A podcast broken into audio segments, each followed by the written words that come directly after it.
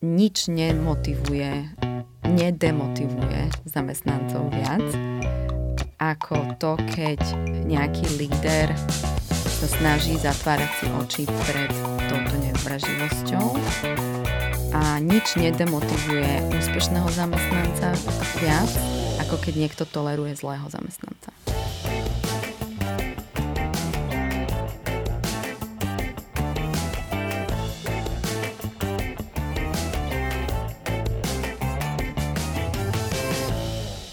Zdravím všetkých, toto je podcast Profesia v praxi. Ja som Nikola Richterová a dnes sa budeme rozprávať o vzťahoch na pracovisku, čo spôsobuje, že si ich kazíme, čím si ich kazíme a ako si ich nekaziť.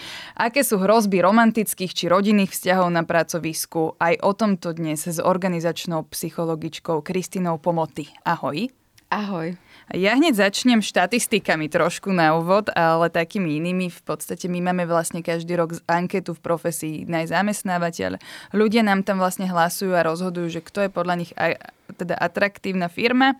A nám sa trošku menili také tie dôvody, prečo sa rozhodovali ľudia, že ktorá je teda atraktívna s tým, že vlastne kedysi to bolo celé o platoch, o dobrom mene spoločnosti, o tom, či je spoločnosť známa. V posledných rokoch sa tam ukazujú hodnoty a najmä teda za posledné dva roky sa nám tam ukazuje pracovný kolektív. Mm-hmm. Toto je jeden z tých najdôležitejších faktorov, podľa ktorých ľudia hlasujú, že ktorý zamestnávateľ je atraktívny. Prekvapuje to? Vôbec ma to neprekvapuje. Vôbec ma to neprekvapuje. Je na to, je na to krásne vysvetlenie, ktoré asi budeme mať príležitosť rozobrať uh, si lepšie, ale um, ja by som to v prvom rade dala do súvislosti s niečím takým širším, s takým širším vývojom a to je z môjho pohľadu redefinícia toho, čo biznis vlastne reálne má dosahovať. Že biznis sa vyvíja veľmi um, rýchlo a či čoraz viacej platí to, že biznis nielen naplňa už svoje nejaké elementárne potreby um, vytvárania profitu, ale um, je tu medzi nami a má rolu v spoločnosti takú, že vie, má potenciál riešiť veľké spoločenské problémy. A to znamená, že sám na seba viaže ľudí, ktorí sú s ním hodnotovo nejakým spôsobom prepojení alebo zosúladení s tým, čo, čo konkrétne ten biznis robí. To znamená, že pokiaľ máte firmu, ktorá povedzme rieši odpadky, tak viažete na seba ľudí, ktorým záleží na ekológii a na tom, aby prispievali k um, zlepšovaniu prostredia, dajme tomu. A a myslím teraz životného prostredia. A tým pádom um, si na sebe viažete ľudí, ktorí majú nejaký spoločný hodnotový základ a na základe toho spoločného hodnotového základu sa tvorí ten kolektív. Takže je samozrejme prirodzené a prirodzene sa uh, ocitávame trošku v inom ako keby kontexte a, a naše očakávania od biznisu sa menia. A ešte si myslím, že s tým veľmi úzko súvisí pandémia, a, takže tam sa asi dostaneme neskôr, ale, ale myslím si, že sú to fakt zaujímavé javy. A to, že sa vám toto deje, tak ja som si pozerala dáta od Gallup, ktorý mm-hmm. robí vlastne najväčší prieskum pracovisk na svete. A tam tie dáta sú teda veľmi, veľmi totožné s tým, čo, čo sa deje, čo ste zistili vy. Čiže ľudia zistujú, že tí kolegovia, ten pracovný kolektív nás veľmi zasahuje v živote. No a potom keď ty prichádzaš do takého pracovného kolektívu a dajme tomu, že je dobrý, prečo je dobrý, čo si tam všímaš, prečo to funguje, že možno, že dá sa to zistiť po nejakej krátkej dobe? Niečo sa dá zistiť vo dverách. Niečo sa dá zistiť priamo ako keby pri tom prvom stretnutí um, veľmi, veľmi skoro. Um, časť toho, tej, tej konzultácie, ktorú som, ktorú som robila, som um, doteraz, tak som pracovala vlastne so spoločnosťami aj na ich fyzickom prostredí, akým spôsobom vlastne komunikuje alebo ovplyvňuje ich fyzické prostredie, produktivitu zamestnancov. A e, napríklad niektoré znaky, ktoré sú povedzme, že mm, jednotné pre firmy, kde je vysoká angažovanosť zamestnancov a vysoká sloboda a, tvo- a kreativita a inovácie, kde tieto kde tieto veci fungujú, tak tie je vidno aj v priestore.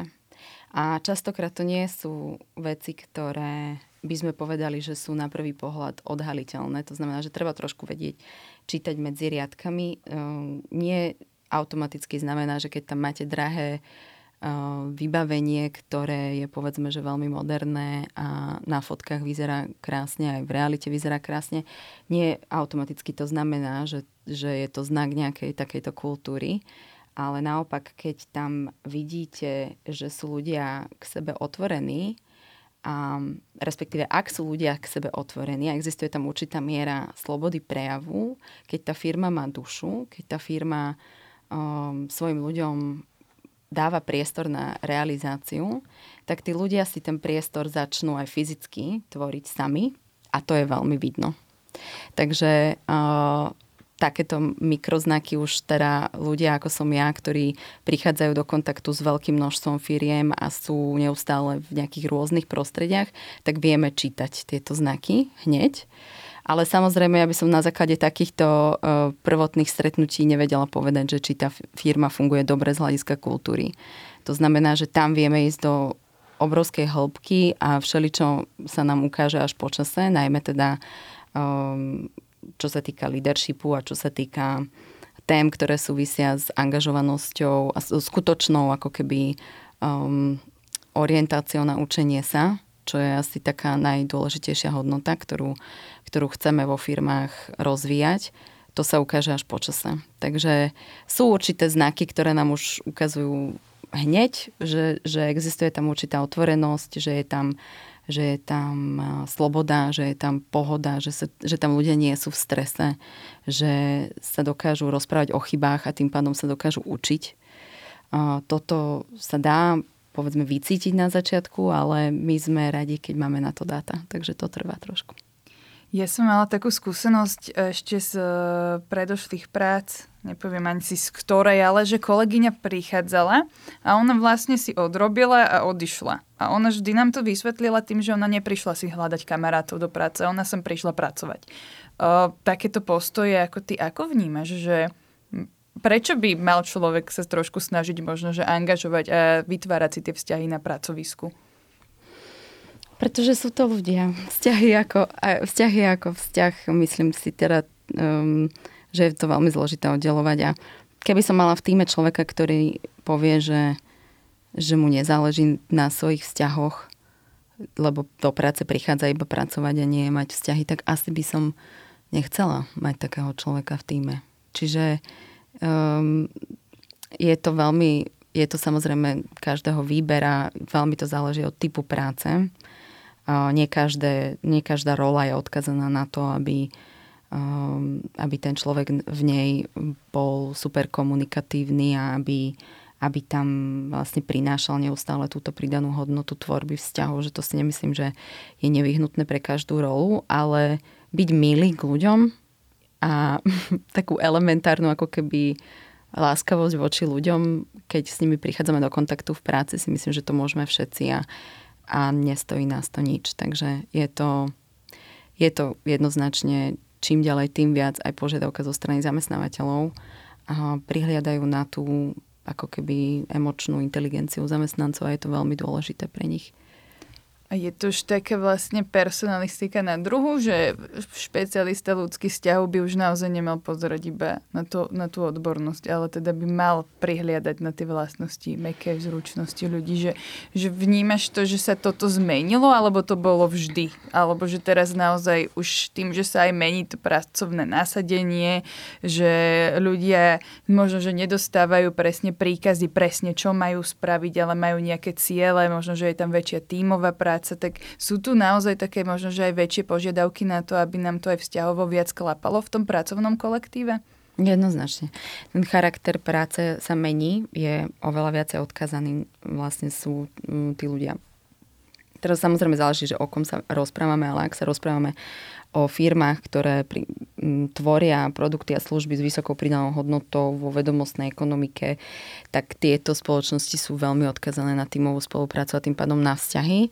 A m, myslím si, že tí rekrutery, ak sa teda myslím, máme na mysli ľudí v tom procese výberu ľud, ne, nemám rada slovo ľudské zdroje, ale výberu pracovníkov, talentu, tak e, to sú ľudia, ktorí väčšinou teda majú túto schopnosť, alebo mali by mať uh, túto schopnosť vedieť, odhaliť um, a nie je ani veľmi čo odhalovať, to je nesprávne slovo som použila, že vedieť odhadnúť, že či ten človek má záujem okolo seba budovať um, vzťahy a že či je otvorený um, voči tomu, aby, aby správne komunikoval, alebo sa aspoň učil správne komunikovať, že a ja som prišla do pracovného procesu značne teda neznala toho, čo to znamená viesť, viesť týmy a tam si veľ, tam veľmi rýchlo človek o, spozná ako keby nejaké svoje um, nedostatky v komunikácii, ktoré možno vôbec nemyslí zle, ale trvá to, kým si to človek vycibrí a, kým, a tam proste iba treba byť otvorený voči učeniu sa, že myslím si, že to je, to je schopnosť, ktorú by tí rekrutery mali vedieť odhadnúť. Ja som si teraz tak uvedomila, že ono bez toho, berieš to tak, že bez toho učenia sa ako to robiť, bude každá, že je tu väčší predpoklad, že to tak nebude fungovať? Že keby, že necháme tak voľne tu, ten pracovný kolektív bez toho učenia, ako ho treba viesť, takže či je tam tým pádom pravdepodobno, že to nebude fungovať. Že tam sa, začnú sa tam proste vy, vyvíjať tie zlé veci, ktoré to budú narúšať. Hmm, Mm, brala by som, áno, že brala by som to tak širšie, že, že bez toho rozvoja. Že, mhm. že bez toho, aby sme ich e, ako keby, e, ako keby aby sme im dávali voľný priestor slobodu sa učiť. Hej? Že, že nebudú za to súdení, keď urobia chybu, ale vždy bude tam niekto, kto im pomôže. To znamená, že aby cítili e, ľudia, špeciálne ľudia, ktorí vedú nejaký tím, že keď urobia nejakú chybu, tak to nie je iba o tom, že hľadáme toho vinníka, ale že dávame, my to voláme, že radikálna zodpovednosť, že, že v podstate v tom týme tvoríme určitú takú atmosféru, kde m, mm, nejde o to, aby sme, aby sme prišli na to, kto urobil chybu, ale ide najmä o to, aby sme prišli na to, čo, si z tej chyby môže, čo sa z tej chyby môžeme všetci naučiť. A a tým pádom to dáva dole tú ťažobu z, to, z tej komunikácie aj pre toho človeka, ktorý potenciálne možno urobil chybu, ale pre všetkých ostatných tam nie je ako keby to flu, takéto fluidum, taká energia um, viny, ale je tam energia učenia sa.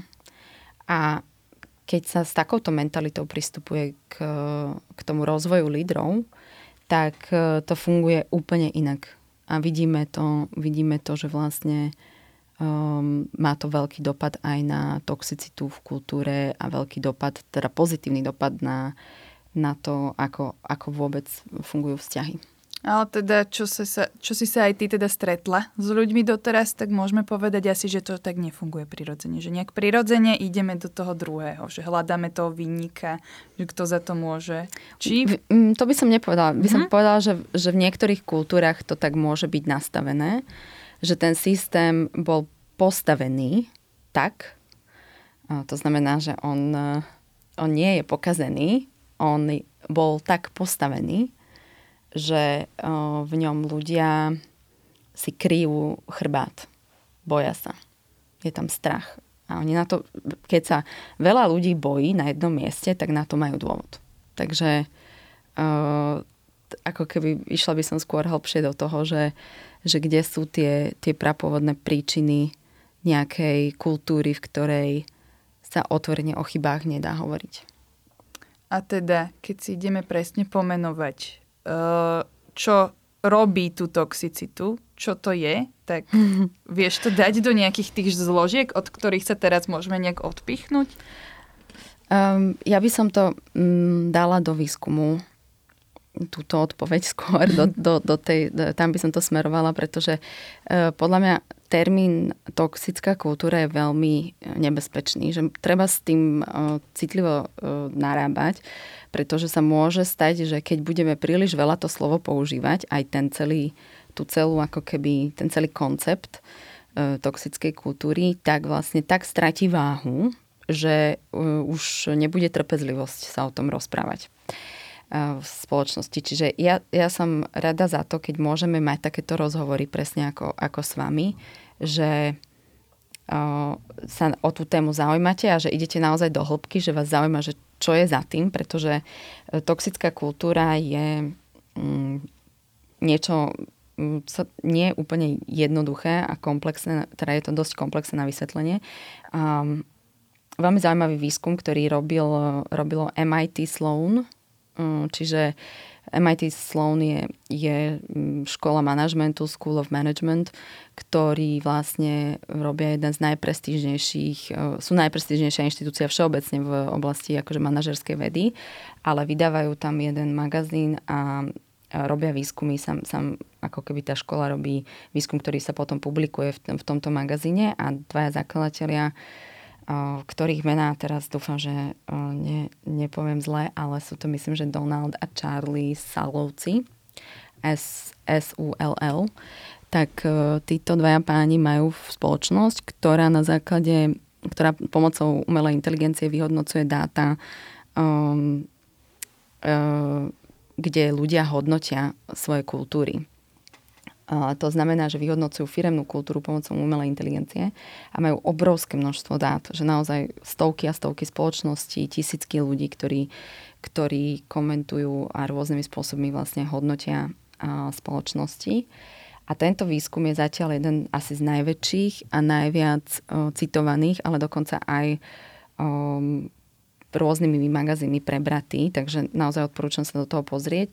Oni definujú toxickú kultúru ako primárne o, teda najdôležitejší znak toxickej kultúry je neinkluzivita. To znamená, že téma, kde, o, ktorú by sme na Slovensku mohli v teda slovenskom kontexte považovať za najmä diskrimináciu ľudí na základe pôvodu, veku, pohľavia, um, a rôznych iných atribútov, ale teda najmä na základe pôvodu, veku a pohľavia, rôznej identity, samozrejme aj o, sexuálnej orientácie a tak ďalej. A toto sú témy, téma diskriminácie na pracovisku je teda obrovská, obrovský nazvem problém a výzva. Um, čiže toxická kultúra a neinkluzivita tam by som urobila jedno silné spojenie a potom sú to samozrejme také uh, ďalšie kategórie, ktoré pomenovávajú, ako je neúprimnosť, um, neetickosť. To znamená, že keď uh, nejaká spoločnosť veľmi očividne um, má alebo nemá hodnotové zameranie, ktoré, ktoré teda nie je v súlade s, s, so zamestnancami a s ich hodnotovým zameraním a je to vidno. Uh, potom je to um, po anglicky sa to hovorí, že cutthroat culture, že, že vlastne ľudia si idú po krku. A to znamená, že je tam nevraživosť. A e, táto kultúra sa dá definovať tým, že ľudia e, z vlastnej iniciatívy konajú tak, aby e, prekrížili cestu iným k úspechu. To znamená, že vyslovene ako keby aktívne konajú preto, aby iní ľudia neboli úspešní. Mm, ak sa takáto kultúra um, stane teda dominantnou, nejaká subkultúra v tej firme stane dominantnou kultúrou a už sa dá považovať, že je, že je teda väčšinová tá dominantná kultúra toto, tak je to mm, naozaj, naozaj veľmi zložité na riešenie.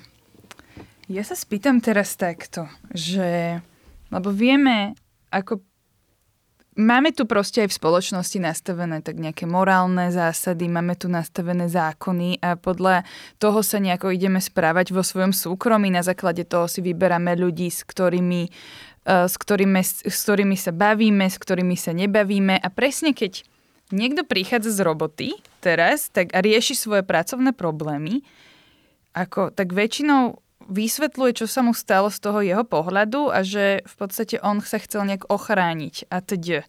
A že on jednoducho nevidí možno, že tie problémy, že máme tam tak nastavené nejak možno, že inak videnie s tými ďalšími ľuďmi. Čo možno tým pádom naozaj, že keď, lebo aj keď sa takto napríklad môžu teraz nás počúvať e, posluchači a keď sa rozprávame, že diskriminácia, tak každý ju odsúdi, že vieme, že toto nie je dobré. Potom, keď e, si spomínala práve tú nevraživosť, tak vieme, že toto by sa nemalo diať. Že je to také, že keď to spomenieme v spoločnosti, tak sa jednoducho vie, že to je zlé. Prečo to teda ľudia robia?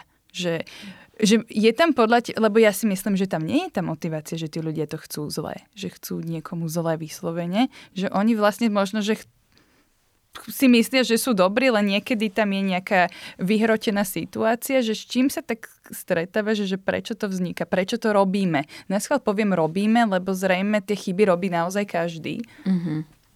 Uh, no, ja by som rozlišovala, že, uh-huh. že um, podľa mňa diskriminácia sa môže diať uh, aj uh, diskriminácia sa deje na dennej báze a robíme ju preto, lebo máme rôzne stereotypy a rôzne ako keby uh, filtre vnímania, to voláme. Že teda vidíme ten svet cez určitú optiku, v ktorej, v ktorej sme um, vyrastali, ktorá je v nás zakodovaná. A táto optika um, nám vlastne definuje tie rozhodnutia, na základe ktorých častokrát ten výsledný efekt je diskriminácia a ten zámer tam vôbec nemusí byť. Mm-hmm. To znamená, že um, je veľmi dôležité tam vidieť presne, ako hovoríš, že ten, že ten zámer tam častokrát nie je. Um, myslím si, že ale také toxické kultúry, v ktorých um, sa deje tá nevraživosť a deje sa, deje sa preto, lebo ľudia um, naozaj chcú e, na určitej úrovni ublížiť iným, tak aj to sa deje. A aj to by sme mali byť schopní vidieť a vedieť pomenovať a vedieť e, ako keby pomáhať tým lídrom to vidieť. To znamená, že um, nič nemotivuje, nedemotivuje zamestnancov viac, ako to, keď nejaký líder sa snaží zatvárať si oči pred touto nevraživosťou a nič nedemotivuje úspešného zamestnanca viac, dobrého zamestnanca viac, ako keď niekto toleruje zlého zamestnanca. To znamená, že keď uh, ja mám v týme niekoho, u koho si zatváram oči pravidelne pred tým, že niekomu inému kladie um, prekažky po, pred, a neriešim to, pretože nechcem vytvárať konflikt a pretože sa bojím určitej konfrontácie, alebo ju nepovažujem za dôležitú, pretože si myslím, že proste mám oči nastavené na cieľ, oči na lopte sa hovorí, hej. Veľmi veľakrát sa stane, že tí šéfovia um, nie, ani, oni by aj chceli, aby sa ten problém vyriešil, ale dávajú si od toho ruky preč, pretože sú naozaj orientovaní na ten cieľ a myslia si, že to nie je podstatné. Lenže ono to potom často vyústi do toho, že tí ostatní ľudia, ktorí sú tiež dobrí zamestnanci a výkonní, to vidia a ich to veľmi demotivuje. Keď, keď ten síce výkonný zamestnanec, ale toxický, tam stále ako keby dosahuje tie isté úspechy ako tí, tí dobrí zamestnanci neviem, či som toto teraz dobre vysvetlila, že tam dochádza k také komplikovanej uh-huh. dynamike, že, že v konečnom dôsledku sa to neoplatí. Neoplatí sa tolerovať takéto nevraživé správanie. A teda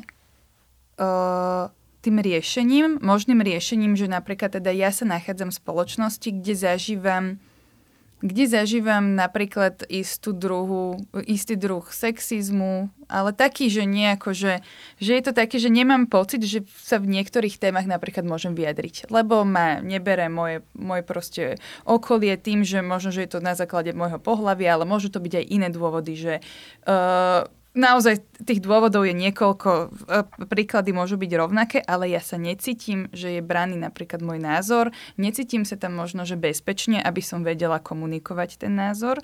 A že čo je tým pádom, akože je to je to to, že to mám teraz oznámiť a teraz, že čo je podľa teba také, alebo že aké sú tie spôsoby, že mám to oznámiť nadriadenému, mám to oznámiť tomu kolegovi, mám to oznámiť nejaký, nejakému mm-hmm. úplne, že HR, že to je na tým, že toto sú také často veci a dilemy, ktoré ľudia mm-hmm. riešia, že čo teraz vlastne. Mm-hmm. Um, samozrejme je to situačné, ale budem sa snažiť uh, ako keby nejaký taký základný mechanizmus, že v prvom rade hovorme o tom, a snažme mm-hmm. sa o tom hovoriť čo najviac, pretože aj sebe viac dobrý líder, ktorý má veľký záujem o tom, preto, aby, aby mal dobré vzťahy, aby tam v tom kolektíve fungovali dobré vzťahy, um, môže chcieť, pokiaľ o tom nevie, tak tak to jednoducho sa to nedá, nedá riešiť. Samozrejme je otázka, že, že keď o tom už nevie, tak už to je znak toho asi, že, že tam niečo nefunguje, ale mm, je veľmi, veľmi dôležité, aby ten team leader alebo ten líder toho, to, to, tej jednotky pracovnej vedel o tom, aby o tom mohol komunikovať. To znamená, treba, treba si k nemu nájsť cestu a vedieť mu to povedať. A nebáť sa to povedať. Áno? Toto je presne to, čo som chcela uh, rozobrať. Ja som teraz bola úplne že nedávno na takom uh, testovaní na Galape a tam sme sa presne rozprávali s koučkou o tom, že aký som ja typ človeka. Rozprávali sme sa presne aj o týchto konfrontáciách, že evidentne ja som typ človeka, ktorý nemá problém konfrontovať človeka takto s nejakým problémom ale vysvetlovala mi, že prečo to vždy nemusí byť zobrané, že, ma, že mám tu ľudí, ktorí majú napríklad o mnoho vyššie v tom hodnotovom systéme to bezpečie a oni sa radšej vyhýbajú tým konfliktom. Mm-hmm. A a teraz, že čo je vlastne, možno, že toto je také dôležité, že čo je vlastne konflikt. Lebo pre mňa je konflikt niečo, čo môže viesť k vyriešeniu toho problému, ale pre niekoho je to práve ten strašek, že konflikt je vždy zlý. Že ty už si sa hádala s niekým, to už je jednoducho zlé, že tak ako môžeme definovať konflikt a že či práve ten konflikt nevedie aj k vyriešeniu? Vedie k vyriešeniu, ale presne ako hovorí, že pre niektorých ľudí uh je treba, aby ten konflikt bol vedený určitým spôsobom. Aby bol, aby bol inkluzívny. To znamená, aby sme brali do úvahy aj ľudí, pre ktorých je takáto vyhrotená situácia alebo také priame, komu, priama komunikácia. V niektorých týmoch to voláme, že typ bulldozer, typ torpedo, typ tornádo, moja mama by ma tak nazvala. E, tak e, to sú, aj ja som ten typ a ja som ten typ, ktorý priamo konfrontujem a veľmi veľakrát sa mi to stalo, že som buď prišla o, spoluprácu alebo nejakým spôsobom by som proste pôsobila veľmi príliš priama na niektorých ľudí a tým to ich môže veľmi demotivovať v spolupráci. Čiže um, určite že, že učíme sa všetci byť viacej inkluzívni a čo najviac uh, dbať na to, aby sme vedeli aj tieto citlivejšie typy ľudí uh, s nimi komunikovať a s nimi riešiť tieto problémy. A ja si stále napriek tomu myslím, že konflikt je zdravý a myslím si aj to, že špeciálne tu v Strednej Európe a špeciálne na Slovensku máme určitú, um, určitú nevýhodu v tom, že, že um, to sebavedomie ako keby národa celkovo je uh, sa má, má priestor proste na rozvoj oproti iným krajinám, že vidíme, že vlastne ako kde, kde sme a mm, musíme pracovať s tou dôverou, ktorú tu máme. Tá dôvera je nízka relatívne. Čiže aj medziludská dôvera, vychádzajúca z nejakého sebavedomia, seba vedomia, čiže byť si vedomí samých seba, že to tu ešte stále je v trošku v takých um, detských topánkach, baby shoes, že potrebujeme na tom trošku zapracovať, aby sme, aby sme vedeli vlastne uh, konfrontovať tie konflikty a problémy um, bez toho, aby sme to vnímali ako ohrozenie. To znamená, že byť priamy uh, nemusí byť vnímané ako ohrozenie, pokiaľ je tam obojstranná dôvera, že tá konfrontácia sa deje preto, aby sme v ten vzťah posunuli na, nov, na novú úroveň, aby sme vlastne prekonali niečo a mohli ísť spoločne ďalej. A akože musím povedať, že, že z tej mojej praxe v zahraničí toto ide už trošku jednoduchšie, že je to, že je aspoň z mojej skúsenosti o, limitovanej, um, je to tu ešte stále ako keby konflikt je vnímaný ako, ako taký mystický, nenávidený priestor. Tu som presne sa chcela spýtať, že ja vnímam, že presne máme tu problém a je problém sa ozvať, že niečo sa mi deje, čo sa mi nepáči, lebo sa bojím už, že tam príde k niečomu, čo bude vnímané hneď veľmi zlé, že to môže proste pokaziť vzťahy ešte viac, ale pritom radšej tolerujeme to, že za chrbtom to riešime s niekým iným. Potom ideme práve do, osobnostne, do našich osobných životov, kam si to tiež prenášame, lebo na tom pive tam možno, že riešime tú frustráciu a podobne. Že toto ako keby tolerujeme, ale to, aby sme to tam komunikovali na tom mieste, kde by to malo oveľa väč- väčší zásah, to, nie, to je nejakým spôsobom ohrozené, ale že my možno tiež si kazíme ten osobný život takto, že to komunikujeme niekomu inému, komu možno tiež kazíme tú náladu pri pive, za to, že sa pri tomto musíme potom rozprávať. A... Ja si, ja si myslím, že ten um, priestor tej komunity, tých osobných vzťahov, že to je, že to je veľmi dôležité v zvládaní záťaže z práce. Čiže je úplne prirodzené, že v tom pracovnom kontexte sa tam ešte do toho zapája taká ťažoba toho, že jasné, že chcete mať, alebo ja by som vychádzala z toho predpokladu, že všetci chceme mať dobré vzťahy na pracovisku, ale mieša sa do toho ten zámer dosahovať ciele. To znamená, že mnohokrát si ľudia mília, e, alebo ešte sa aj často hovorí, že práca je, e, alebo pracovný kolektív je rodina. To nie je, to nie je rodina a je, to, je treba veľmi dôležité, aby sme to rozlišovali, že sme tam preto, aby sme dosahovali ciele toho biznisu. A mm, keďže sa do toho tento zámer vnáša, tak e, častokrát sa to môže e, vyvinúť tak, že sa niekoho osobne dotkne nejaký spôsob. A špeciálne sa deje to, že sa v tom biznisovom svete presne miešajú ako keby svety a hodnotové svety ľudí, ktorí sú povedzme viacej citliví a sú tam komunikačné nuancy. Mieša sa to s ľuďmi, ktorí sú viacej orientovaní na cieľ a ktorí e, sú viacej výkonnostne zameraní. A prichádza tam prirodzene k nejakým stretom, ktoré ale keď dáme ten vyšší cieľ, za tú metahodnotu, ktorú sa snažíme dosiahnuť spoločne, tak by sme mali vedieť tie prekažky spolu prekonávať. A to zo strany obidvoch strán. A, preto si ja myslím, že keď dokážeme vytvoriť na pracovisku takéto atmosféry, na to, aby sme to dokázali, tak musíme holisticky vnímať toho, toho človeka, že on je vlastne zhluk svojich pracovných vzťahov, ona, ona, mm-hmm. ona, mm, aj svojich osobných. A Nedá sa to úplne odlišovať a na to, aby som ja mala dobrý výkon v práci, tak mi veľmi pomáha to, že mám silnú oporu v, v osobných vzťahoch. A je to veľmi dôležité, aby som to mohla tam ako keby rozberať, že tam sú ľudia, ktorí ma dokážu vypočuť a s ktorými to môžem riešiť. Je by možno dať taký príklad, čo sa mne stalo v minulosti, že som bola v pracovnom kolektíve, kde som pociťovala, že nezaujíma, nie je vypočutý môj názor. Že ja som ho aj povedala, ale bez reakcie to bolo. Uh-huh. A, a ja som si myslela, že však toto nemusím nejak riešiť, to prehrmí a nebola som nejak nastavená na to, aby som to tam teraz išla riešiť. Ja som si počase uvedomila, že ja som sa začala správať inak pri svojich kamarátoch, lebo oni rozprávali, napríklad sa, to sa prejavovalo, že som išla na dovolenku, spýtali sa ma, ako bolo a ja som zrazu už nerozprávala také tie podrobné veci, lebo som si povedala, že však to aj tak nikoho nezaujíma.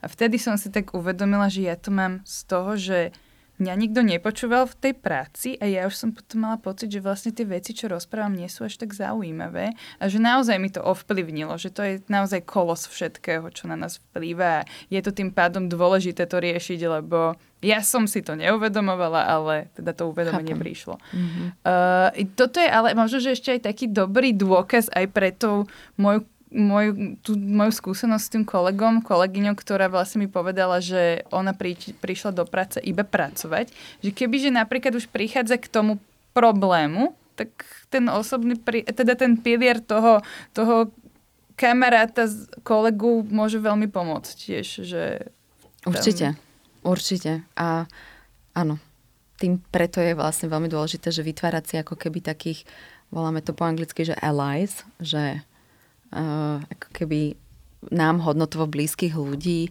uh, aj, aj v tej práci a proste vedieť sa s nimi pýtať si feedback. Je to základ peer coachingu, je to základ vlastne mentoringových schém, ktoré vytvárame, alebo teda programov, ktoré vytvárame, kde e, naozaj, že niekto, kto už buď bol v tej podobnej situácii, alebo ju vidí z nejakej, helikop- nejakej perspektívy helikoptéry, ale je nám blízky a dokážeme, vážime si jeho názory, dokážeme, dokážeme um, mu opetovať takúto podporu, tak uh, tam tieto vzťahy sú extrémne dôležité. Veľmi. Profesia robí tiež prieskumy, že prečo ľudia odchádzajú z práce. A teda akože najčastejší dôvod je nízky plat, ale tiež je to tam potom už také, že dokonca keď chce človek vyšší plat, tak častejšie radšej zmení prácu, aby komunikoval, že je nespokojný so svojím platom. To možno, že tiež trošku zapadá. A, ale teda na tých ďalších miestach je napríklad, že zlý vzťah s nadriadeným, zlý vzťah s kolegami. A akože prvá taká vec, že či ťa to prekvapuje a druhá taká vec, že či to nie je aj taký dôkaz, že sa to asi až tak nekomunikuje a že radšej človek odchádza, že či takéto niečo nevidíš u nás. Kedy si to boli platy a teraz sú to vzťahy, hej? Alebo vzťahy s, e, s lídrami. Uh, jasné, máme na to veľa čísel, takže viem, to, viem to podložiť. Uh, aj dátovo uh, treba sa pozrieť, pozerať smerom aj na tieto výskumy z MIT Sloan School of Management, kde sa teda krásne ukazuje, ukazuje, že kvôli čomu vlastne vznikla tzv. Great Resignation, ktorá, o ktorej sa veľa, veľa písalo v americkom kontexte, a, ktorá sa ale týka podľa mňa, že globálne celého sveta. Um, a je to podložené dátami, to znamená, že e, po celom svete bolo myslím, že o 20, vyše 20% vyšší um, turnover, ako keby odchod, odliv uh, talentu, uh, odchody uh, a rezignácie um, po covide alebo počas, no, počas posledných dvoch rokov a, a vplyvom covidu. Um, a ve, veľmi rozumne teda kládli tie otázky, že prečo sa to prečo sa to deje. A tá prvá uh, téma, ktorá bola ako keby najdôležitejší faktor, bola toxická kultúra. Čiže a v rámci teda tej toxickej kultúry, aby sme si zopakovali, tak to bola diskriminácia, neúprimnosť, um, tzv. cutthroat culture, čiže nevraživosť a um, neetickosť spoločnosti. Um, čiže to všetko je samozrejme postavené na ľuďoch. Ľudia odchádzajú um, pre svoje vzťahy, preto, pretože s tými vzťahmi, tie vzťahy pre nich uh, už nie sú uh, v súlade s ich hodnotami. A samozrejme, že s pandémiou to súvisí aj tak, že, že sa vlastne veľmi veľa, že vznikal priestor a vznikalo veľmi veľa tenzných uh, situácií. Uh, pandémia mnohým ľuďom umožnila priestor uh, navnímať svoje vlastné hodnoty a vybrať si tie, ten hodnotový priestor, ktorý je s nimi viacej v súlade. Takže toto, toto mohlo byť vlastne taká, taká, také pekné prepojenie, ale myslím s dátami teraz a mm-hmm. to, čo vnímam, že aj vy e, sledujete na slovenskom pracovnom trhu, ak robíte prieskumy aj inde, tak aj inde, ale je jednoznačne niečo dôležité, na čom vieme potom stavať aj tie intervencie, že, že vnímam um, to, akým spôsobom vieme stavať na uh, narratívach, ktoré budujeme vo firmách, uh, narratívach nejakého, nejakej súcitnosti. A pod súcitnosťou nemám na, na mysli teraz um, tak, ten, tento zaužívaný spôsob slova, ale, ale skôr akože byť uh, voči zamestnancom a voči sebe a učiť zamestnancov a týmy viesť dialog určitým spôsobom mm, a pozerať sa na dialog ako na metódu, ktorá dokáže vnášať do, do kolektívov vlastne to, aby odtiaľ ľudia neodchádzali, aby boli naozaj, ja by som to potom ešte možno vedela upresniť, že čo mám nad tým, pod tým na mysli, ale myslím si, že, ten, že to, čo sme sa teraz naučili vlastne na základe tých dát, že ľudia odchádzajú pre kolektívy, že ľudia odchádzajú pre svoje vzťahy e, s lídrami, tak e, vieme, vieme vlastne, už máme dáta aj na to, že čo by sa dalo s tým robiť. A um, je veľmi dôležité, aby sme aby sme urobili zmenu, lebo niečo nás tá pandémia naučila. No, presne toto som sa aj chcela spýtať, že čo má spraviť firme, lebo každá druhá firma povie, že zavádza otvorenú komunikáciu, ale zaviesť otvorenú komunikáciu a hlavne dodržať to, aby bola v firme otvorená komunikácia je z môjho pohľadu extrémne náročné a že, že čo sú možno, že také tie menšie nejaké veci, že čo má teda čo má spraviť firma preto, aby tomu vedela pomôcť, nech tie vzťahy, nech to tam funguje tak, ako to má fungovať, ale naozaj, že asi to ne, není tak, že teraz odporúčim svojim ľuďom, že rozprávajte sa ko- konkrétne a teda otvorene, lebo tam musí byť tá dôvera, ktorá je často narušená aj nejakými teda možno, že uh, situáciami z minulosti a podobne. Jasné. Um, tak povedala by som, že to riešenie asi nebude existovať, že jedno riešenie budeme musieť robiť viacero krokov naraz. Um, voláme to um, častokrát, teda sa to objavuje aj inde ako tzv. relational intelligence programs, hej, že snažíme sa vlastne aplikovať metódy dialógu a nejakej radikálnej zodpovednosti, ktoré súvisia vlastne s mierou psychologického bezpečia a s tým, do akej miery sa vlastne hovorí o chybách, ako sa diskutuje, ako sa učí tá organizácia. Čiže vieme toto namerať a vieme potom nastaviť tie intervencie. Zároveň je tam ale paralelne vlastne s starostlivosť o duševné zdravie a well-being zamestnancov. A v rámci toho sa robia rôzne intervencie, kde e, tí zamestnanci majú priestor na to, aby, aby sami sa učili e, metódu dialogu a aby vlastne cítili starostlivosť zo strany zamestnávateľa. To znamená, aby tam skutočne ten záujem počúvať ich potreby bol.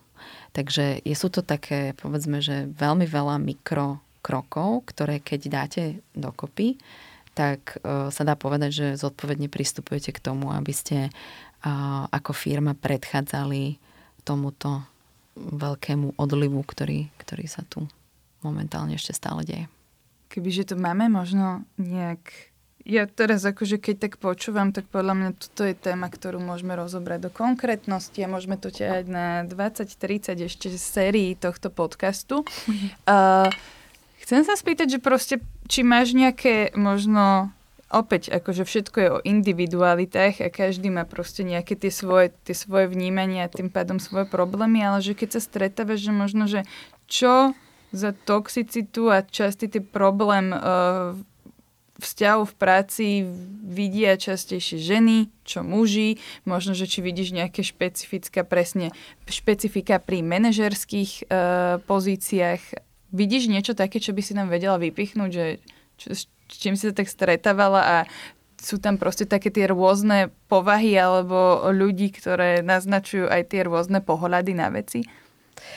Um, v každej jednej um, skupine ktorá o, môže byť terčom nejakej diskriminácie alebo nejakého o, znevýhodnenia na základe o, tých atribútov. O, a ešte je tam, ešte som sa ani nedotkla témy šikana, ktorá je ako mhm. keby mm-hmm. oveľa o, širšia a ja mám pocit, že každá skupina v podstate, vždy keď sa zaradíme do nejakej skupiny, tak už môžeme byť vlastne terčom takej diskriminácie. Áno, že, že samozrejme, že, že vlastne naberáme na seba nejakú identitu mm-hmm. a tá identita sama so sebou ide s nejakými súdmi. A, takže pracujeme s týmito stereotypmi vo firmách a robíme s tým, aby ľudia boli čo najviac informovaní o tom, že je to prírodzené, že každý máme nejaké stereotypy a robíme súdy a dôležité je, že kam ich necháme zájsť a akú im dáme váhu. A mm, veľmi zaujímavé je to, že, že vlastne, keď si sa pýtala teda na to, že, že rôzne skupiny ako vidia veci, tak ja som celkom otvorene veľa hovorím o, o ženskom leadershipe, o tom, čo sú, čo sú rozdiely medzi mužmi a ženami v práci čo by som možno menej e, chcela viesť tým smerom, že sú tam rozdiely, ako skôr tam, že, že teda uh, áno, že, ma, že je tam určitý ako keby princíp, na základe ktorého sa väčšina uh, ľudí, ktorí patria do tej skupiny, správa v určitých situáciách. A um, vidíme tam uh, veľmi veľa posunu a, a zmien že je tam veľa, veľa spôsobov vlastne, ako sme sa, že sme sa aj v tejto téme veľmi posunuli. Posunuli sme sa uh, v tom, ako sa nazera na uh, leadership v, v uh, žien a s, to, s tým vlastne nám vzniká sloboda ísť hlbšie. Ale stále sú tam, je tam veľmi veľa priestoru, o ktorom by sme sa mohli rozprávať a veľmi veľa ako keby nepochopenia toho, že ženy prichádzajú na pracovisko z a priori ako keby z inej, z inej pozície prichádzajú na pracovisko a iným spôsobom sú posudzované. To znamená, že tie dáta jednoznačne ukazujú, že napríklad platová rovnosť alebo nerovnosť alebo o, m, sklenný strop alebo rôzne javy, ktoré už teraz v organizáciách vieme presne pomenovať, tak jednoducho m, vychádzajú z podložených, nevyvratiteľných biases, akože stereotypov. A je dôležité, aby sme nachádzali a boli otvorene komunikovali tieto nuancy. To znamená, že keď poskytujeme, keď, keď sa ideme napríklad pozrieť na ženy a, muži na, ženy a mužov na pracovisku a, a vieme, vidíme, že tie dáta o, jednoznačne smerujú a nám ukazujú, že sa musíme zlepšovať, že, že, že v tých, o, pri tých stoloch a o ktorých, kde, kde sa rozhoduje vlastne o dôležitých e, témach, musí sedieť viac žien, aby túto svoju unikátnu perspektívu vedeli prinášať do rozhodovacích procesov, aby táto perspektíva bola zastúpená potom v tých, um, v tých produktoch a v tých službách, ktoré tie firmy robia. To znamená, že, že to zastúpenie uh, tam ešte stále nie je ako keby uznané. Ešte stále mhm. nie je prijaté, že preto zastúpenie, aby tam bolo, tak musia tie ženy reálne byť v tom rozhodovacom procese prijaté. A na to, aby tam tie ženy boli prijaté, tak musíme nielen prekonať tie stereotypy, ale dať priestor tomu, aby um, tam vznikol dialog, lebo bez toho dialogu ne, neprekonáme tie stereotypy.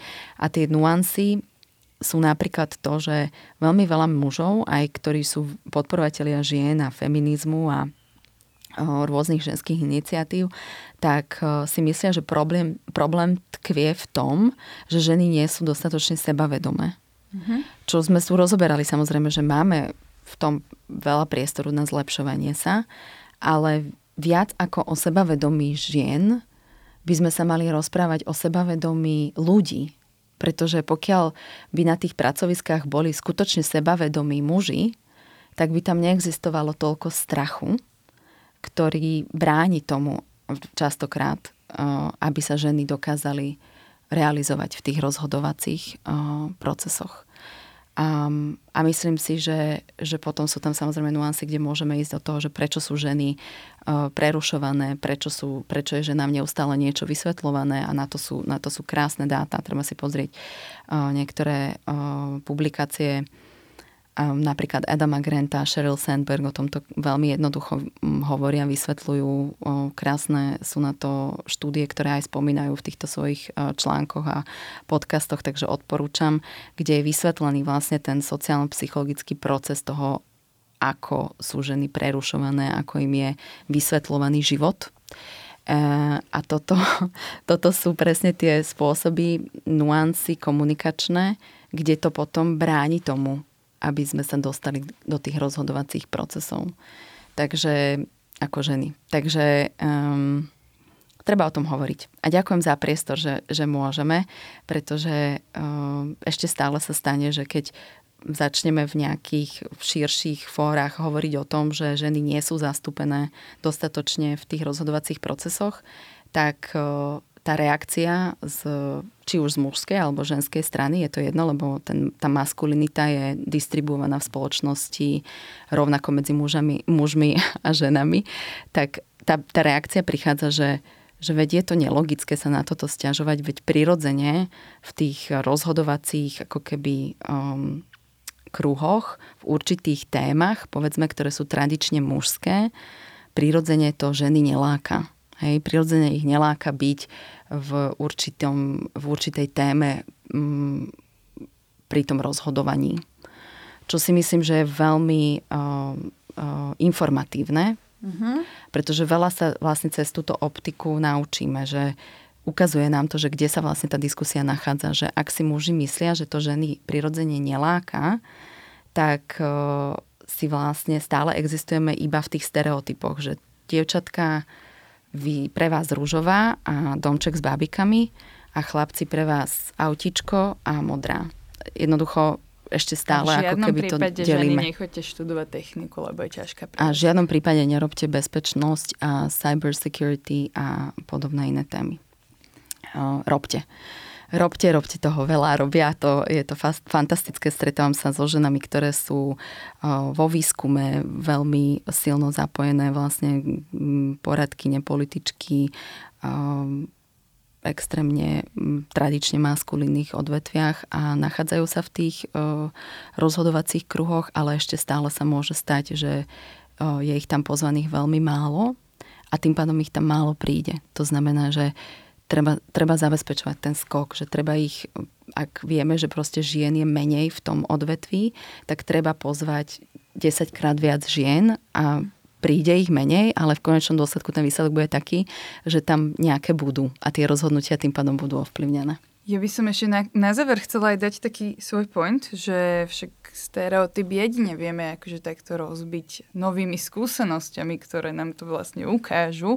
A že v podstate to súvisí aj s tým, že aj my sami, keď chceme sa niekam dostať ďalej, akože každý jeden človek, tak musí rozbiť svoj stereotyp, lebo si myslím, že každý jeden z nás má nejaký stereotyp, ono sa to aj na tej práci môže prejaviť tak, že naozaj bežná vec, že niekto mi dlho neodpisuje a ja si už predstavujem, že sa fláka, že aj toto je stereotyp a on i pritom môže robiť niečo úplne iné. Čiže keď si to chcem, keď sa chcem napredovať, nenervovať sa zbytočne alebo niečo, tak jednoducho musím, musím možno, že tak sama seba spoznávať, že ako, ako reagujem v nejakých situáciách a toto je možno, že taký ten návod. Ale upravme, lebo však teba tu na to máme, takže... Myslím, nie, myslím si, že si to presne poňala, že v že to, čo nás vlastne delí od uh, nejaké, nejakého ideálu, ktorý je pochopiteľné, že nie sme v ideálnom svete, ale, ale delí nás od toho uvedomelosť. Delí nás od toho